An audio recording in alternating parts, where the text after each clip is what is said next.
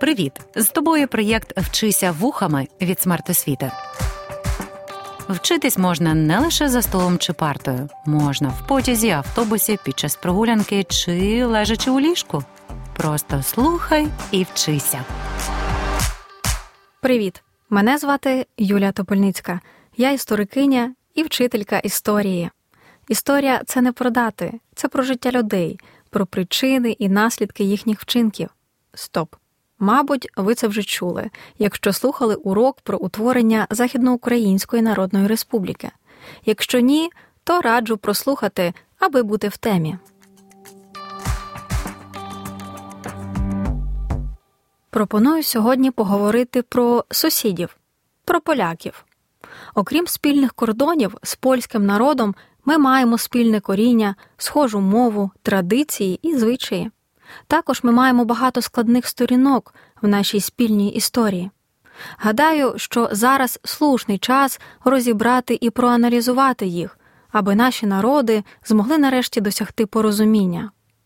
Багато хто вважає, що історія територіального протистояння українців та поляків сягає доби козаччини, тобто часів Хмельницького та друзів. Насправді ж, усе почалося значно раніше, ще в середньовіччі. У X столітті руський князь Володимир Великий, так, так, хреститель, у війні проти поляків здобув так звані червенські міста Перемишль, Белз, Волинь, Сянок. До речі, поцікавтесь, до складу яких держав ці міста входять нині, і раптом ви не знали, то вони є частиною регіону Східна Галичина. Пізніше ці міста стануть таким собі м'ячиком для пінг-понгу, який постійно перелітатиме то на руське поле, то на польське. Ще за кілька століть червенські міста увійшли до правонаступниці Русі Галицько-Волинської держави. В XIV столітті вона розпалась. Одним із ініціаторів війни за Галицько-Волинську спадщину став польський король Казимир III Великий. Війна завершилась у 1387 році приєднанням східної Галичини, заселеної переважно русами, до королівства польського. І з того часу, і аж до розпаду Речі Посполитої наприкінці XVIII століття цей край перебував у складі Польщі. Гадаю, що тепер зрозуміло, чому і на початку ХХ століття поляки називали східну Галичину східними кресами тобто східним краєм Речі Посполитої, бо дійсно вважали її історично польською. А якщо територія є польською, то й населення має жити за законами польськими. Сьогодні ми поговоримо про ще одне польсько-українське протистояння про війну за східну Галичину в 1918-1919 роках а також про події, які вирішили долю північної Буковини і Закарпаття на наступні 20 років. Аби бути в контексті цієї теми, раджу спочатку прослухати урок про виникнення Західноукраїнської Народної Республіки, а також для візуалізації за нагоди відкрити карту українських земель у 1918-1919 роках. Уявімо, ви прокинулись 1 листопада 1918 року у Львові і стали свідком листопадового зриву.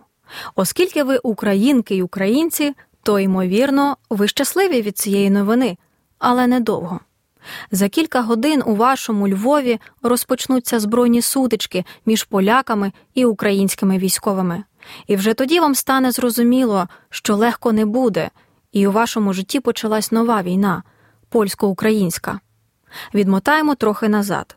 Наприкінці жовтня 1918 року поляки у Кракові створили таку собі польську ліквідаційну комісію.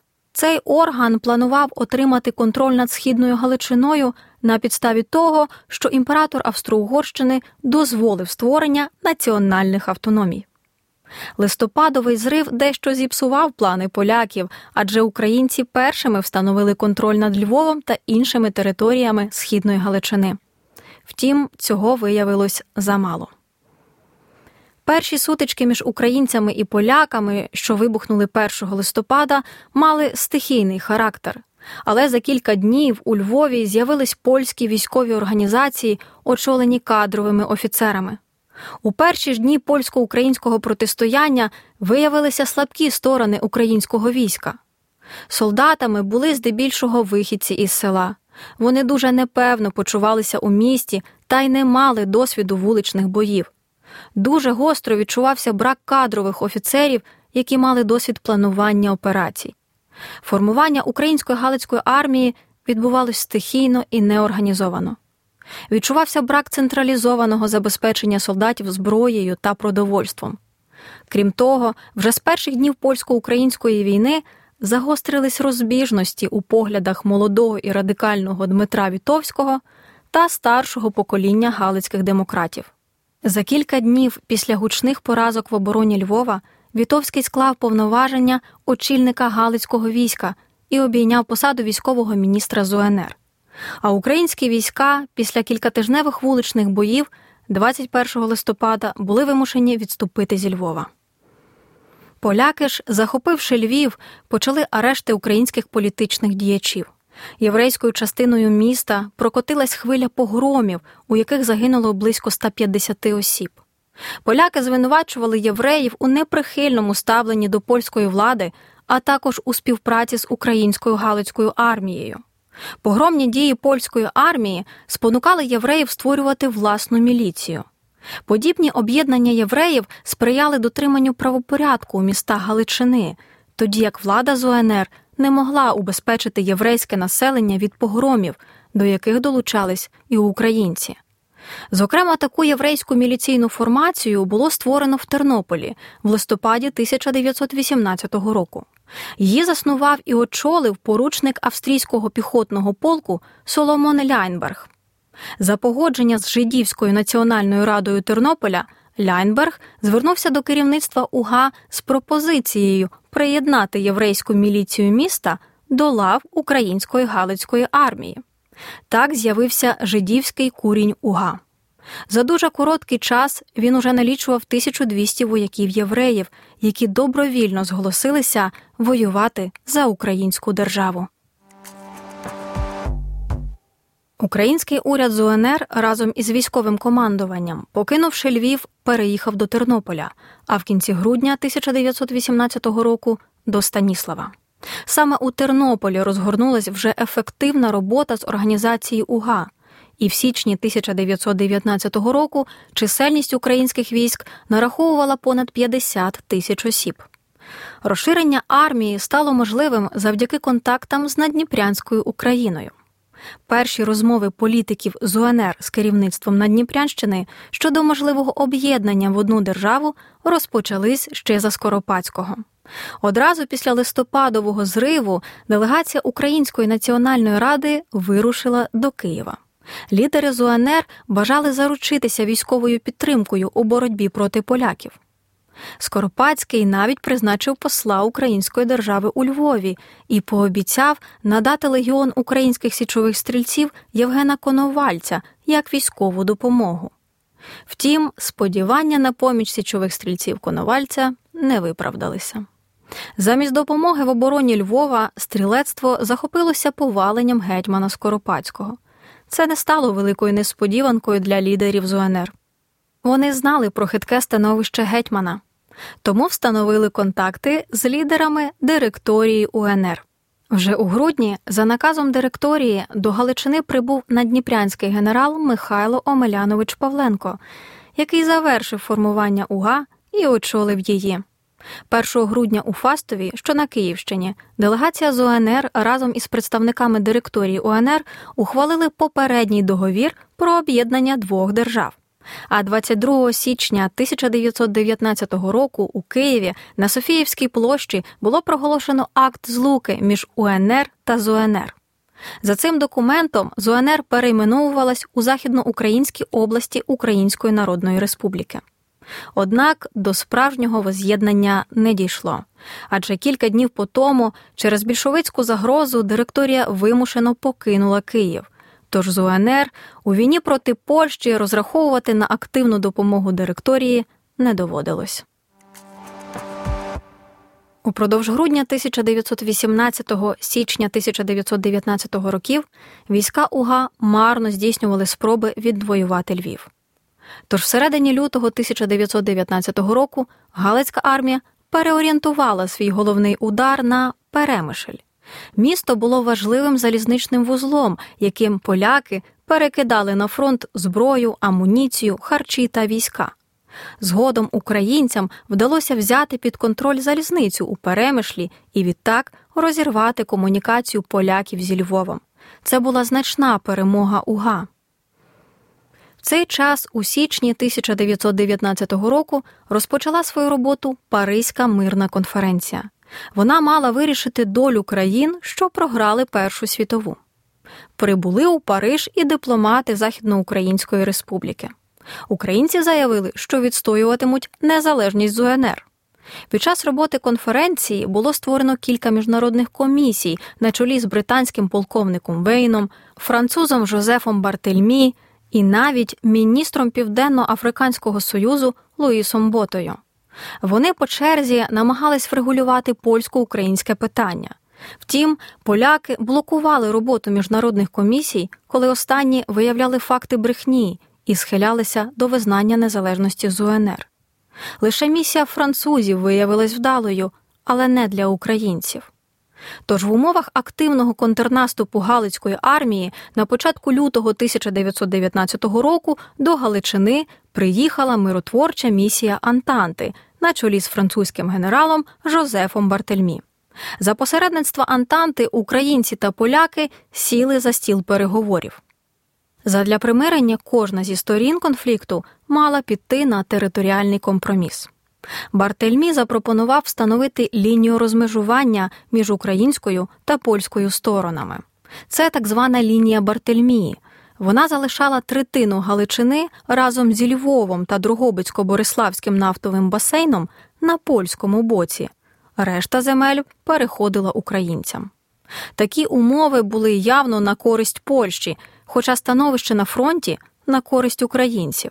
Антанта наполягала, що ця лінія розмежування є тимчасовою, а остаточне встановлення кордону буде вирішено на Паризькій мирній конференції. Бартельміш запевняв, що в разі згоди українців на такий поділ Антанта визнає незалежність з УНР. Проте серед галицьких українців місія Антанти у Львові не вселяла оптимізму.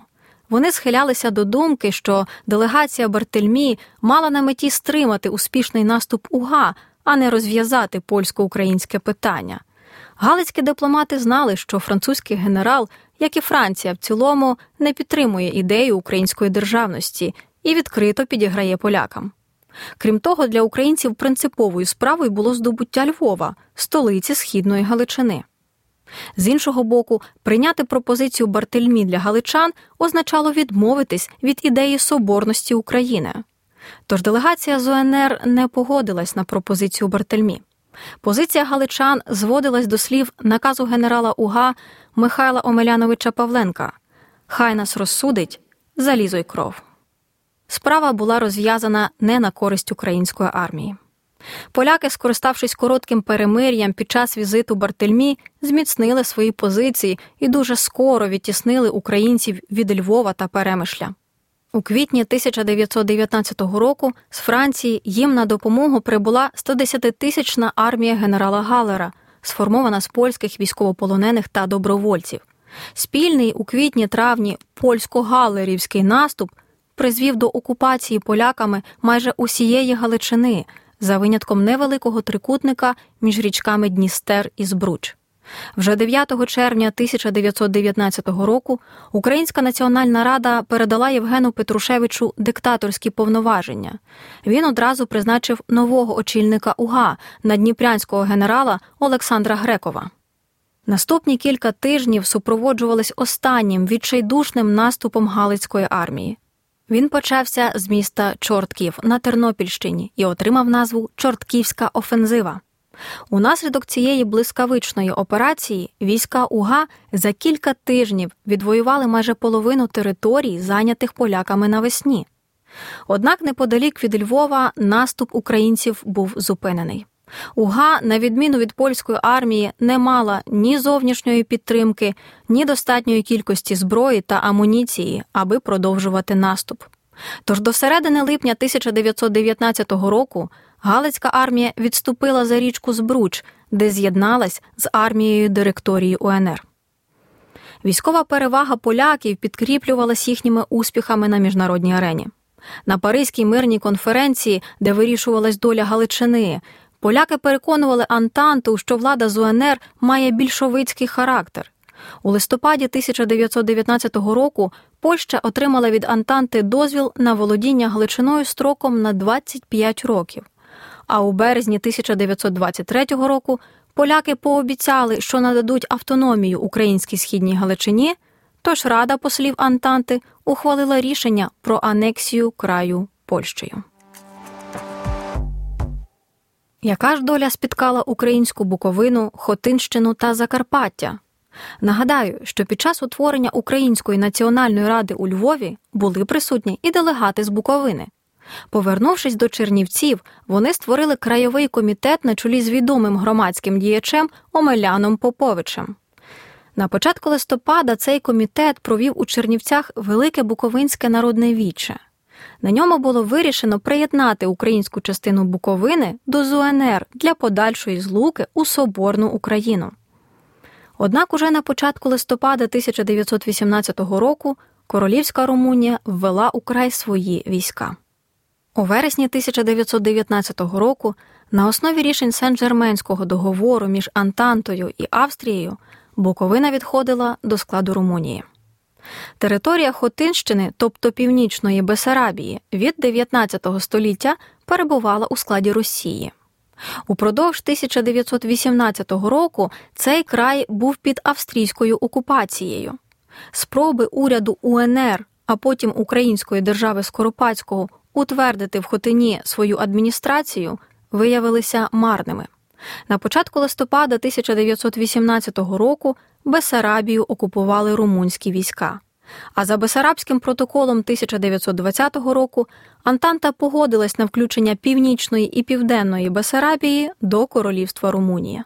І українців ніхто не питав.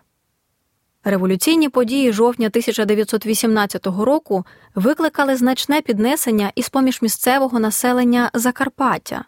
Тут з'явились представницькі органи влади, народні ради. Щоправда, народні ради були досить неоднорідними за своєю етнічною і політичною орієнтацією. Одні з них орієнтувались на Україну, другі прагнули залишити край у складі Угорщини, а треті приєднати Закарпаття до складу Чехословаччини. Найактивнішу позицію виявляли проукраїнські громади, які встановили зв'язок з Галицькою владою і висловили своє бажання приєднатися до ЗУНР. Однак на початку 1919 року з дозволу Антанти новоутворена Чехословаччина захопила західну частину Закарпаття. 21 січня 1919 року у місті Хуст зібралися делегати загального собору усіх українців Угорщини. Вони ухвалили рішення про воз'єднання із Соборною Україною. Однак проукраїнські ради Закарпаття не мали ні власного війська, ні реальної влади в краї. Тож в умовах польської окупації Галичини обрали менше зло приєднання до Чехословаччини. Вона обіцяла автономію краю. На основі рішень Сен-Жерменського договору 1919 року і Тріанонського договору 1920-го Закарпатська Україна офіційно увійшла до складу Чехословаччини. Отже, сьогодні ми пригадали, що на уламках колишньої Австро-Угорської імперії українським політичним діячам вдалося створити західноукраїнську державу. Діячі з ОНР чітко бачили майбутнє своєї держави у складі єдиної неподільної соборної України і всіляко намагались налагодити співпрацю з українською владою на Дніпрянщини. Однак існування з УНР суперечило бажанням відновленої Польщі. Тож наприкінці 1918 року розгорілась польсько-українська війна. Вона і вирішила долю східної Галичини на наступні 20 років. Попри відчайдушні спроби Галицької армії втриматись на власних землях, українці зазнали поразки. Поляки ж із самого початку протистояння мали кадрову і військову перевагу, а також підтримку країн Антанти. Українці ж мусили воювати на кілька фронтів водночас, Тому на практиці об'єднати дві армії і дві частини України не вдалося. За волею Антанти західноукраїнські землі по завершенні світової війни були розчленовані між Польщею, Румунією та Чехословаччиною. Але це не знищило мрію українців і українок про єдину соборну державу. Тож боротьба триватиме. На цьому настав час завершувати наш аудіоурок. З вами була Юлія Топольницька. Дякую за увагу. Слава Україні! Проєкт Вчися вухами творить громадська організація Смарт Освіта за підтримки Educo Foundation.